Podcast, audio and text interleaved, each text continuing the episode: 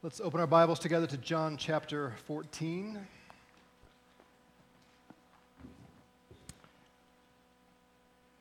This morning we will look at verses 15 through verse 24. John 14, 15 through 24. Please listen as I read God's word. If you love me, you will keep my commandments. I will ask the Father, and he will give you another helper that he may be with you forever. That is, the Spirit of truth, whom the world cannot receive because it does not see him or know him. But you know him because he abides with you and will be in you. I will not leave you as orphans, I will come to you. After a little while, the world will no longer see me, but you will see me. Because I live, you will live also. In that day, you will know that I am in the Father, and you in me, and I in you. He who has my commandments and keeps them is the one who loves me. And he who loves me will be loved by my Father. And I will love him and will disclose myself to him.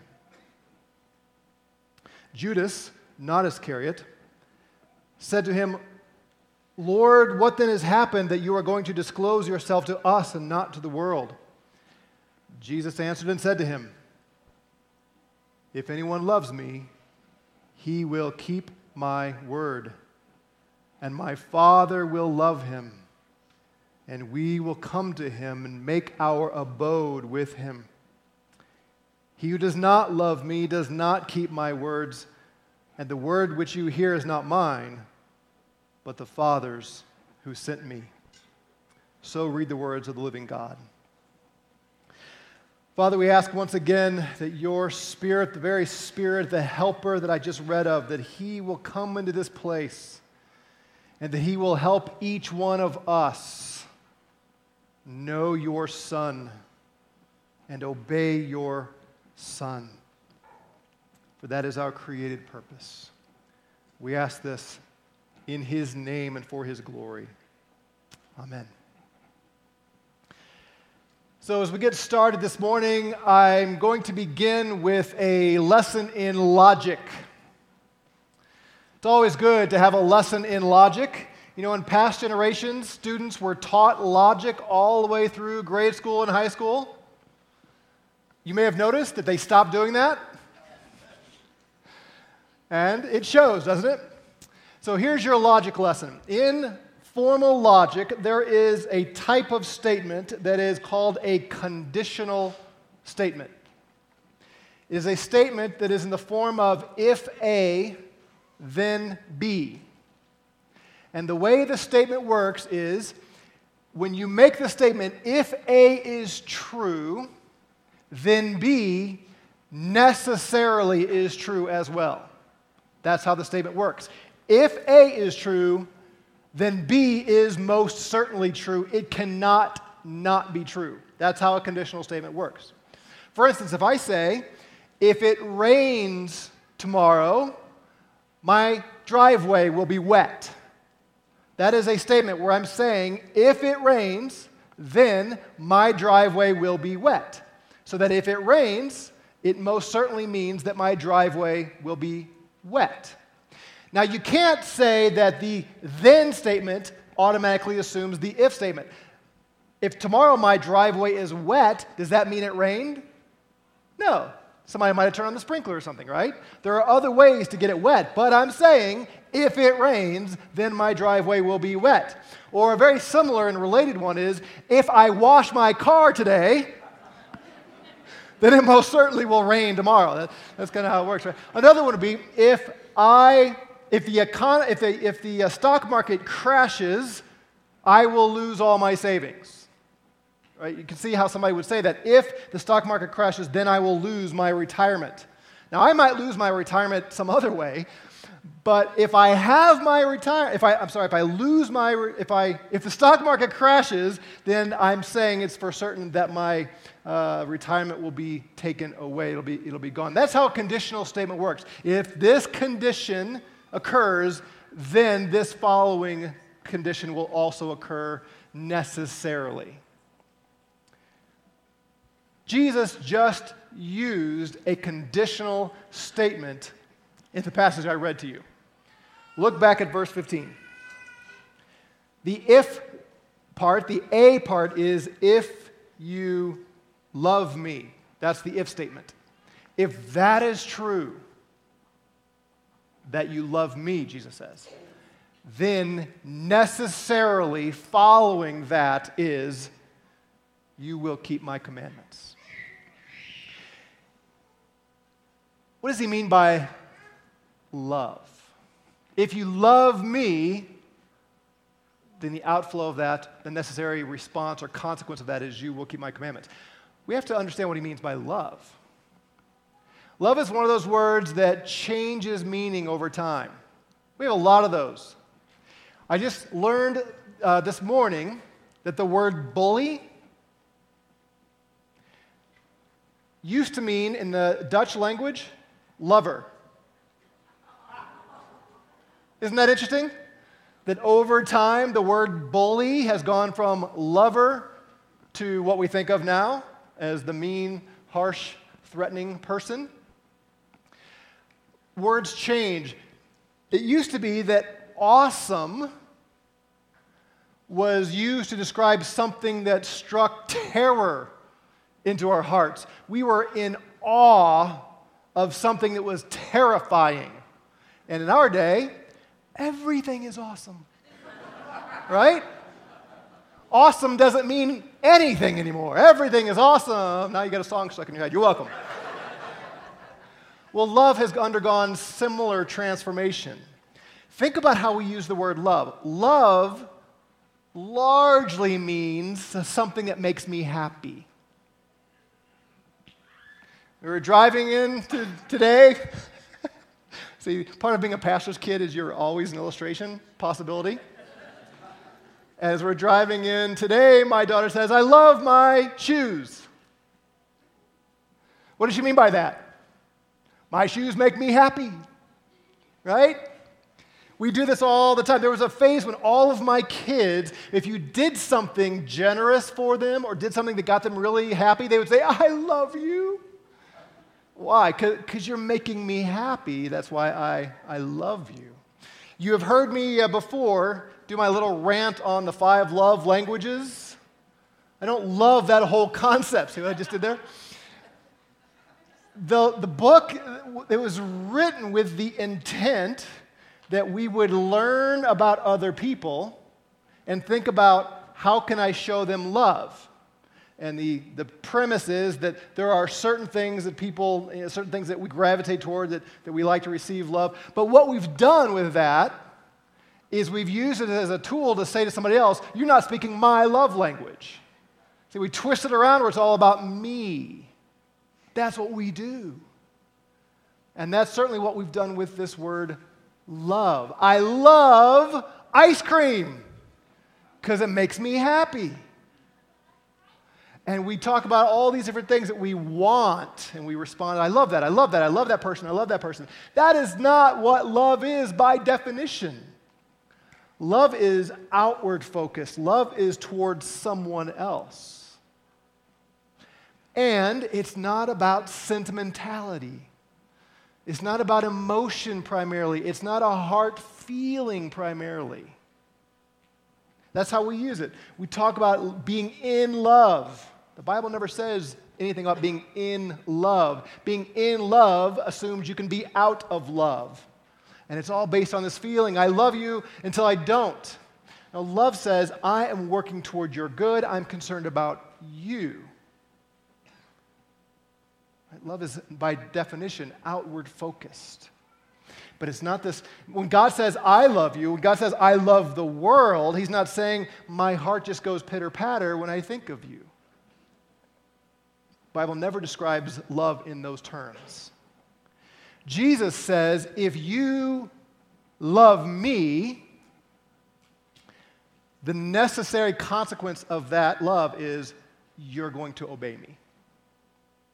You're going to keep my commandments. Notice what he doesn't say. He doesn't say, if you love me, you're going to come on Sunday morning and sing. There are people all over the world today who are going to gather in rooms like this and sing praise to the Lord. That doesn't, that doesn't automatically mean they love Him. That is not the test of whether or not someone loves Him. Put it that way. Because there are all kinds of people that can sing songs. We, we like to sing, right? It makes us feel good. I've had people who have left frac come to me and say, well, part of the reason I'm leaving is I just, I just don't, I don't get anything about Sunday morning. I don't get anything out of it. I don't, I don't, I don't feel anything. And I'm tempted to say, you know, that's okay. Because we're not putting together a service so you'll feel something. Who are we here for? Right? We, have come, we call this a worship service. Who are we not here to worship? Us.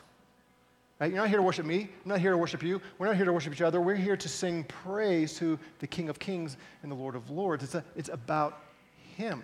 So just gathering together and singing songs, we can easily make that about us. Jesus says, if you love me, the necessary consequence of that is you will keep my commandments. It's important to notice that he doesn't say, if you love me, you should keep my commandments. Do you see the difference? He's not actually setting up a, a condition of our love for him you can think of the proverbial um, uh, manipulative wife who says, You know, honey, if you really love me, you would take me on a nice vacation. And now the, the husband's stuck. Because if he doesn't do that, then he's communicating to her he doesn't love. That's not what's going on here. He's not saying, If you love me, you should do these things. He's saying, If you, if you really love me, if, your if your love that you say you have for me is real, a necessary outworking of that is you're, you are going to keep my commandments. Does that make sense? Are you, are you catching that? He's not setting up a should thing. He's saying this is just how it works. If you love me, you will keep my commandments.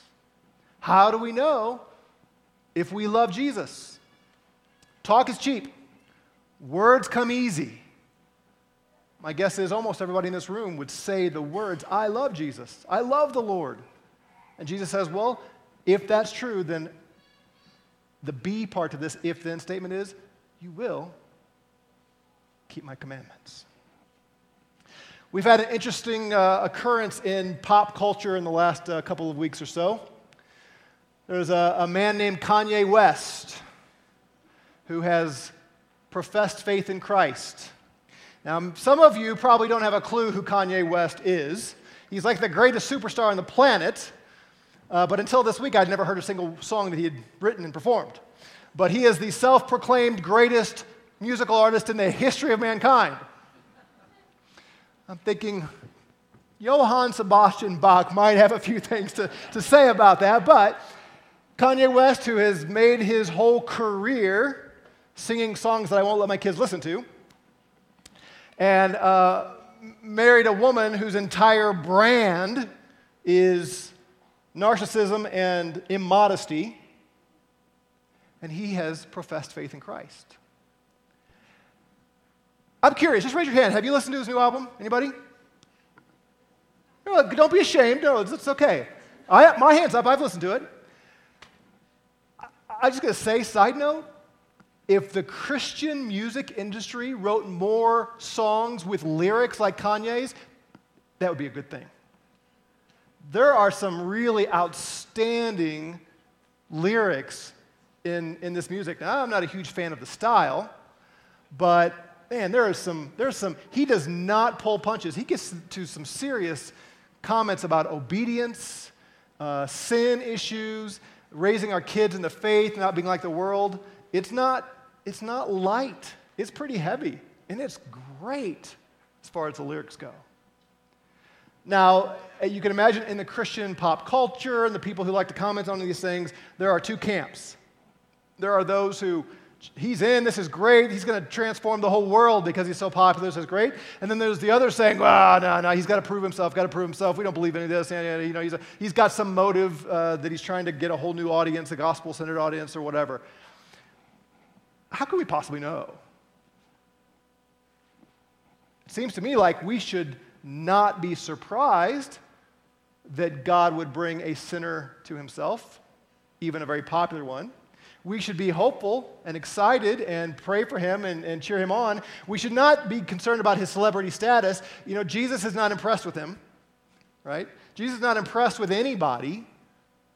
So we may look at him as a celebrity, but Jesus doesn't. But at the same time, we shouldn't assume the worst. How will we know? At some level, we will never know, maybe, unless he renounces the faith.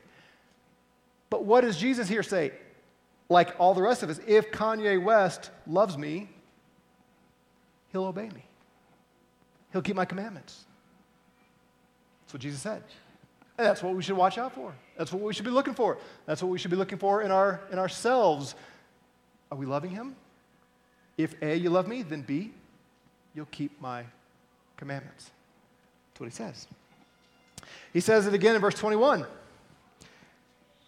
He who has my commandments and keeps them is the one who loves me. Twice here, he's used the idea, the word keep my commandments.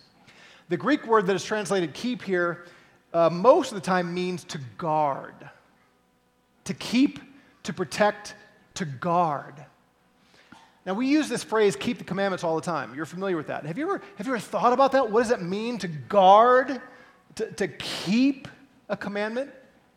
If you think of a prison guard, someone in that day who would, who would have armor on probably and have a, have a sword, have a, have a spear, some, some kind of weapon, he's guarding, he's keeping uh, the prisoner. Well, what is he doing as he, as he keeps the prisoner, as he guards the prisoner? He's aware of at least two things. He's aware of the threats. He's, he's aware of the friends of the prisoner who may be coming to rescue him, to, to get him out of prison, right? He, so he's aware of what's going on out there, and his attention is very much on the one in the jail cell. He, he has to know what's going on with that one. He's got to make sure he keeps his eye on him. And he can't fall asleep on the job. Because if he does, then the prisoner might get away. And in the Roman culture, that means the guard is executed in the place of the prisoner. Stakes are pretty high. So he has got to be alert while, he's, while it's his turn, aware of what's coming on the outside and aware of the prisoner. I think that's why the New Testament uses that word to talk about obeying God. This is not a casual thing. This is not something we stumble onto. This is not something that we just sort of do gently as we go. We need to be aware of the commandments and of the threats to the commandments and be on guard. Keep them, protect them, and do them. It's very intentional if we're going to do this. And Jesus says, He who has my commandments and keeps them, he is the one who loves me. This is hard. I mean, you realize the implications already, right? Again, our talk is cheap. Anybody can say we love Jesus. Those are easy words that come out of our mouth. But Jesus says, if so, then you're going to love me. I mean, you're going to obey me. And then look what he says. Second half of verse 21. And he who loves me will be loved by my Father. A consequence of our loving Jesus is the Father loves us. If you've been following along in, in John, this makes perfect sense. Everything God the Father has done on planet Earth from Genesis chapter 1, in the beginning, God. Everything from that point all the way to the coming of Christ, everything is about Jesus. Remember the Mount of Transfiguration? Matthew 17? Jesus is there on the mountaintop, and there by, beside him is Moses and Elijah, two giant pillars of the Old Testament. The law and the prophets summed up in these two men. Who would not want to meet Moses? I'd want to meet him. I still want to meet him. I'm going to meet him someday. This is the great deliverer of Israel. And Elijah. You remember all the things Elijah did? Remember he raised that boy from the dead? And the whole Mount Carmel thing where he called down fire and consumed all the, the sacrifices of the prophets of Baal and all that? He went up in a whirlwind? I want to talk to him about that. That's cool. Here are these two giants of the Old Testament on the mountain, and Peter, the scripture says, knowing not what to say, said, I mean, if that is not the perfect description of the Apostle Peter, I don't know what is. Knowing not what to say, he said, Lord, it's a good thing that we are here. John, James, come here. We're going to put together these three monuments. I mean, we're, we're going to build one for Jesus, of course, but one for Moses, one for Elijah. Oh, this is so great. Remember the cloud comes? and the voice thunders out of heaven.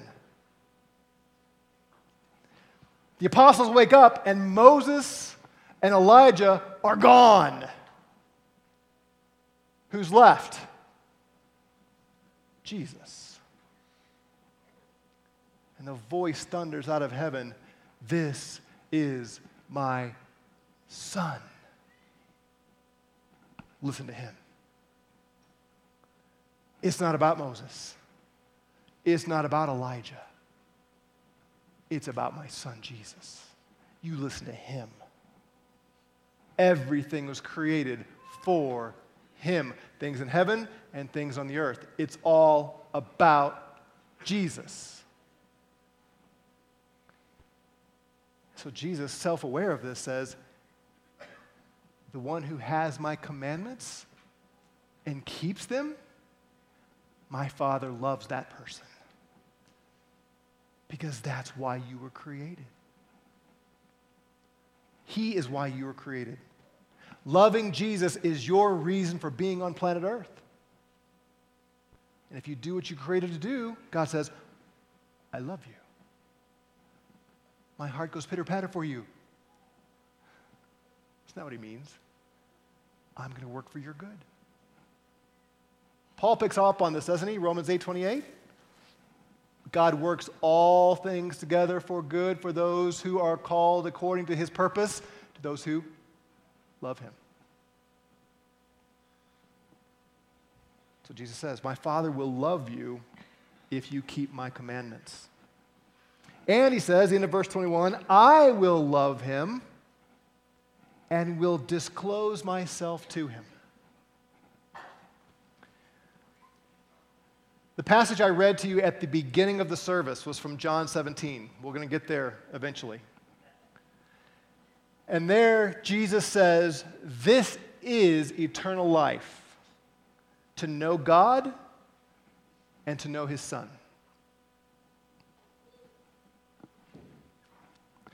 Do you want to know Jesus more profoundly, more deeply?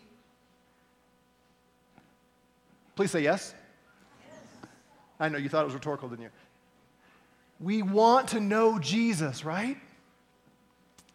Jesus just said, You want me to disclose myself to you? Obey me. Obey me. Someone asked me this week, why you keep talking all this about sentimentality? Why, you know, are you down on emotions? Yes!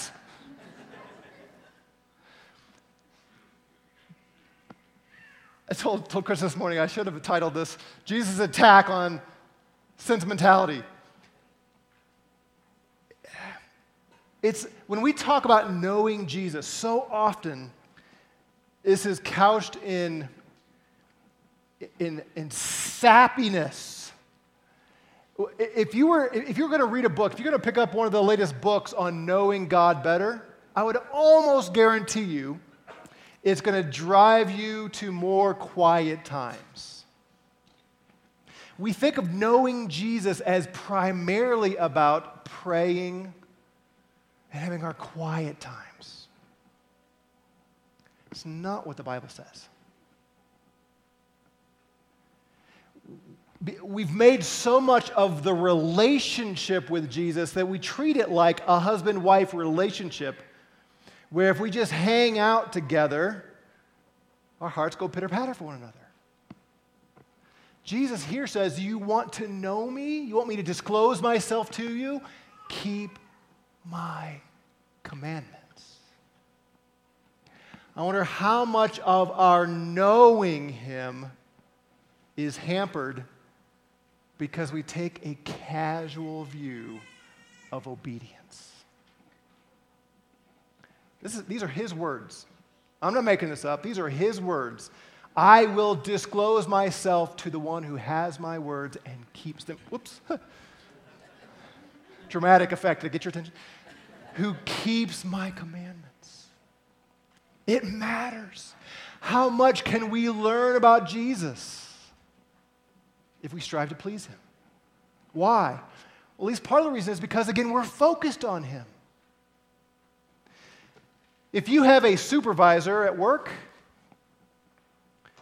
who is never around, how well do you know that supervisor? Uh, think about the CEO of your company. If you, if you work for a company that there's just no access to the CEO, you don't know that CEO very well. Right? You, you might get the monthly newsletters or video blogs or whatever they do, and, and you get the, the, the routine stuff, but you don't really know that person, and you're not concerned so much with pleasing that person. You're more concerned with the immediate supervisor, but the, the CEO, the big guy, eh, you, he has no impact on your life. Or parents who are aloof parents who don't require obedience. The kids don't really know those parents very well. But what happens when you have a commanding supervisor?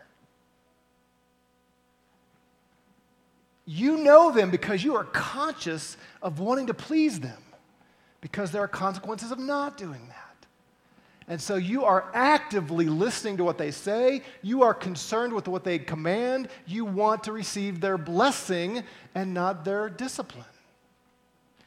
Kids who have commanding parents, especially fathers, they know their fathers.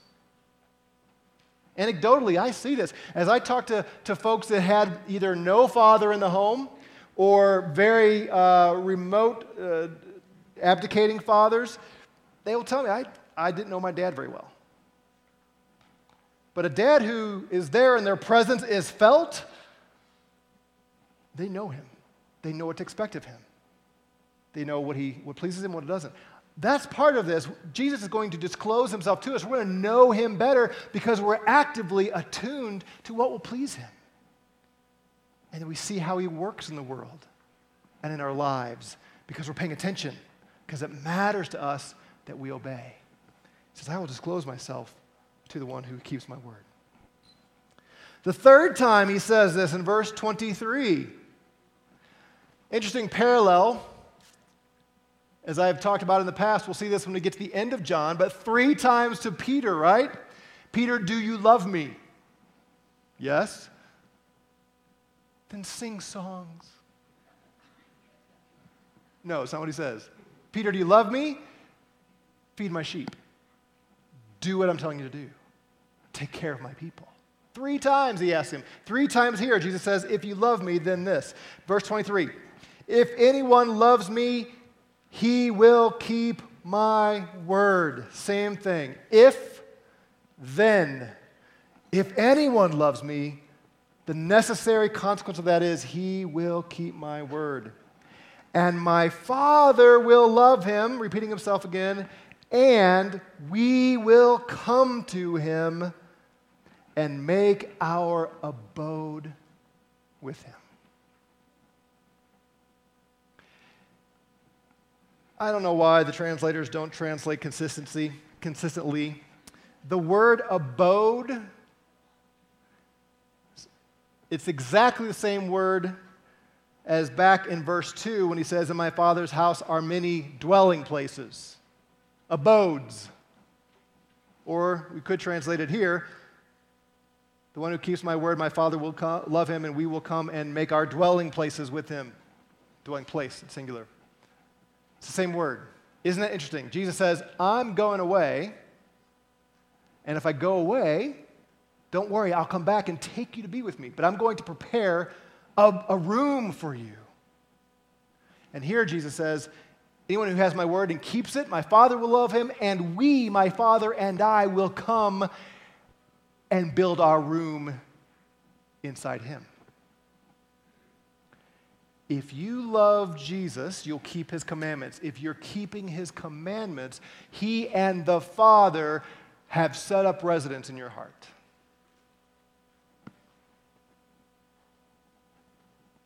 We who love him are the house of God the Father and God the Son. That's pretty cool. Paul goes on and expands this a little bit in Ephesians and says that when God enters our hearts through faith, he begins a renovation project. The house that he takes over, when, when God the Father and God the Son came to take up residence in your heart, what was the shape of that house? What condition was it in? It was pretty run down, wasn't it? In terms of sinfulness, it was not exactly a wonderful place to live but he's begun a renovation project and he is in the process of making the house of your heart holy and appropriate for the place of the Father and the Son to live. And eventually, when he comes to take us back to be with him forever, we are going to be completely sanctified and holy and righteous and worthy of the Father and the Son. We are already there positionally, he's progressively making us more that way. But that's the promise Jesus gives. If you love me, keep my word, we will come and dwell in you. How are we going to do this? I mean, if you're not feeling a little uneasy right now, I'm not doing my job. I'm feeling a little uneasy right now. I've been feeling uneasy all week. And I don't want to be uneasy alone. How do we do this? I mean, these stakes are pretty high. I want the Father and the Son to abide in me. I want Jesus to disclose himself to me. I want the Father to love me. Jesus says, for those things to be true, that means I love him. How do we do that? Jesus says, I'm glad you asked. Verse 16, I will ask the Father, and he will give you another helper, that he may be with you forever. Remember, when Jesus says these words, it is pre cross, pre resurrection, and pre Pentecost. This is before the Holy Spirit had been poured out on all of God's people. Jesus is saying that day is coming. For us, it's past. For these folks, it was still future. And he says, I'm going to send you another helper. Now, some of your translations have comforter, some of your translations have counselor. Here is again where language has transitioned over time and we kind of lose the, uh, the, the, the real point. It is the Greek word paraclete, not parakeet. He did not promise to send a parakeet, nor a pair of cleats. He's promised to send a paraclete. the, the root word is kaleo. He didn't promise us in coffee. The Greek word kaleo means to call, to summons. We are summoning you to drink coffee before the service. So you'll stay awake while I'm preaching. Kaleo, call. Cleat comes from call, the word call. Para means alongside. So Jesus is saying, I will ask the Father, and the Father will send someone to come alongside you. Uh, John uses the same word in 1 John, which you ladies have finished up, right? And there it's translated, I wish they'd be consistent, there it's translated advocate. That helps us get a little closer to the meaning. The advocate is, the, the term is from the, the courtroom. Think of a defense attorney,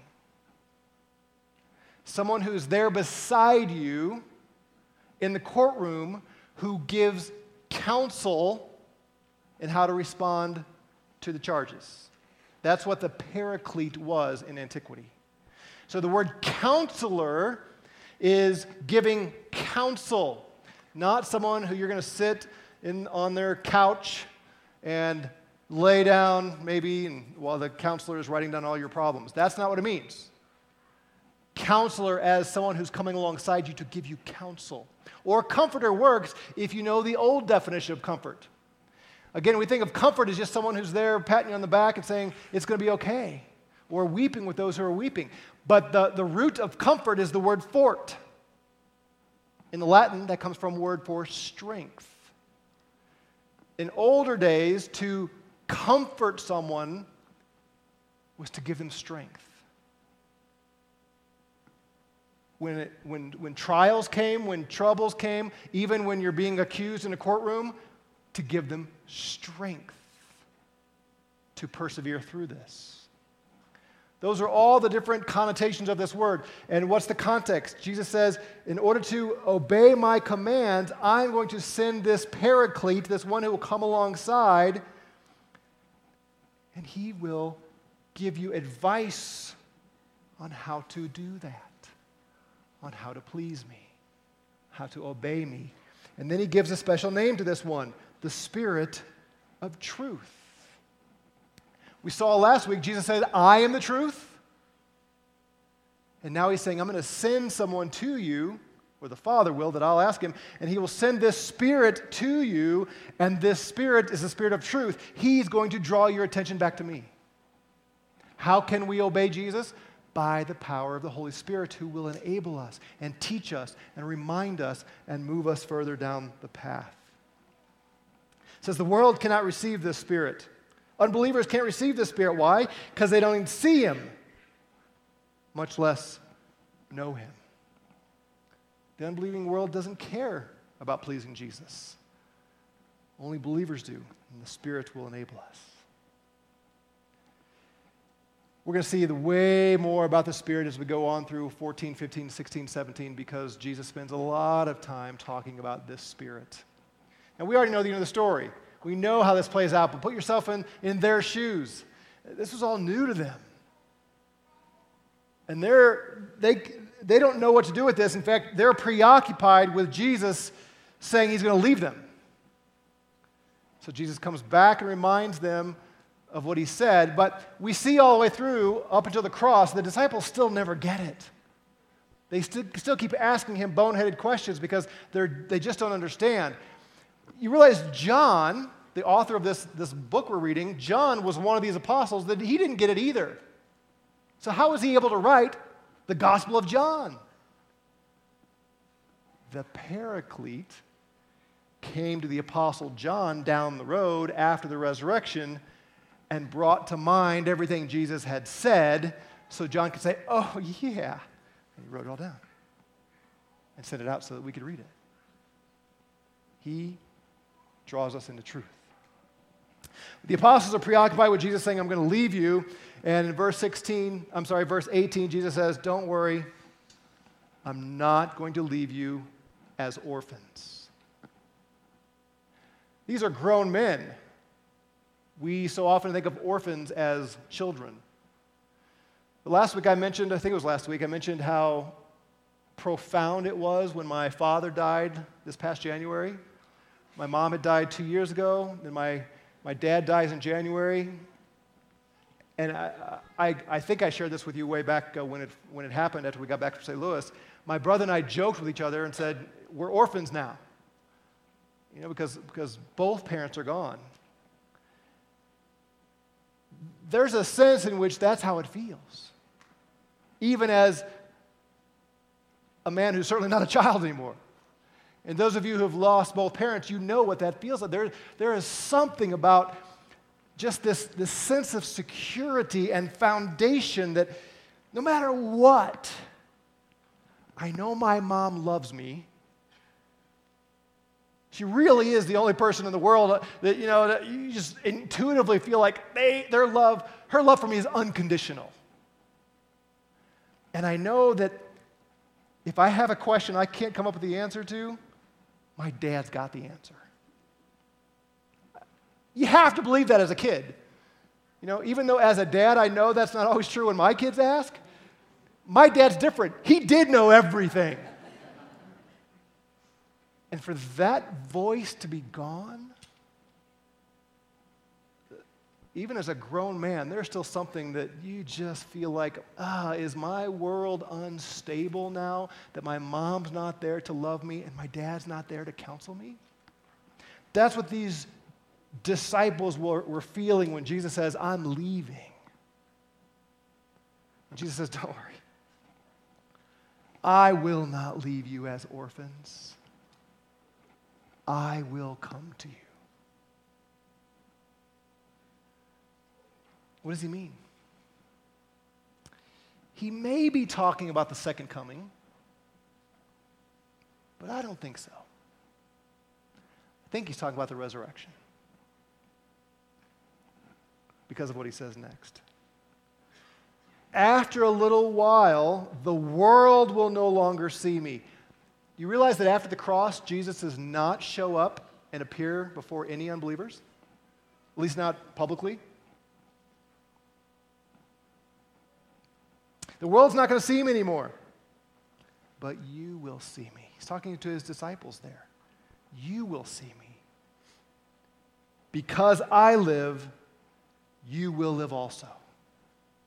I'm going to die. They don't get it yet. I'm going to die, but I will come back to life. And that is proof positive for you that you will die, but you will also come back to life. This, I'm sure, was very comforting to them later on. And in that day, when you see me risen from the dead, you will know that I am in the Father, and you in me, and I in you. Nothing about Christianity is true or worth our time if Jesus is still dead.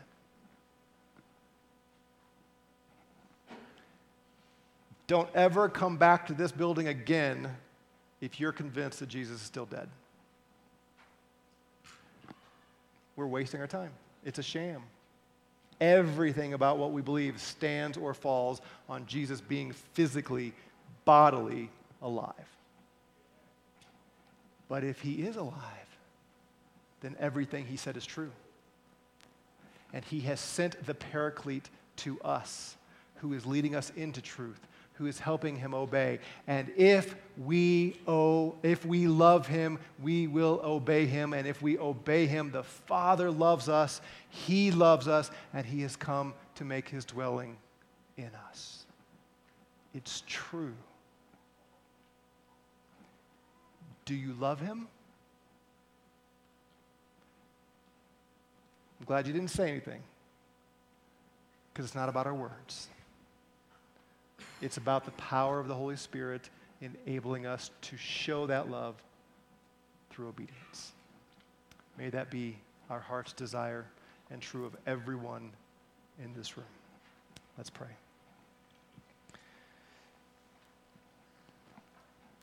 Lord Jesus, these are sobering words.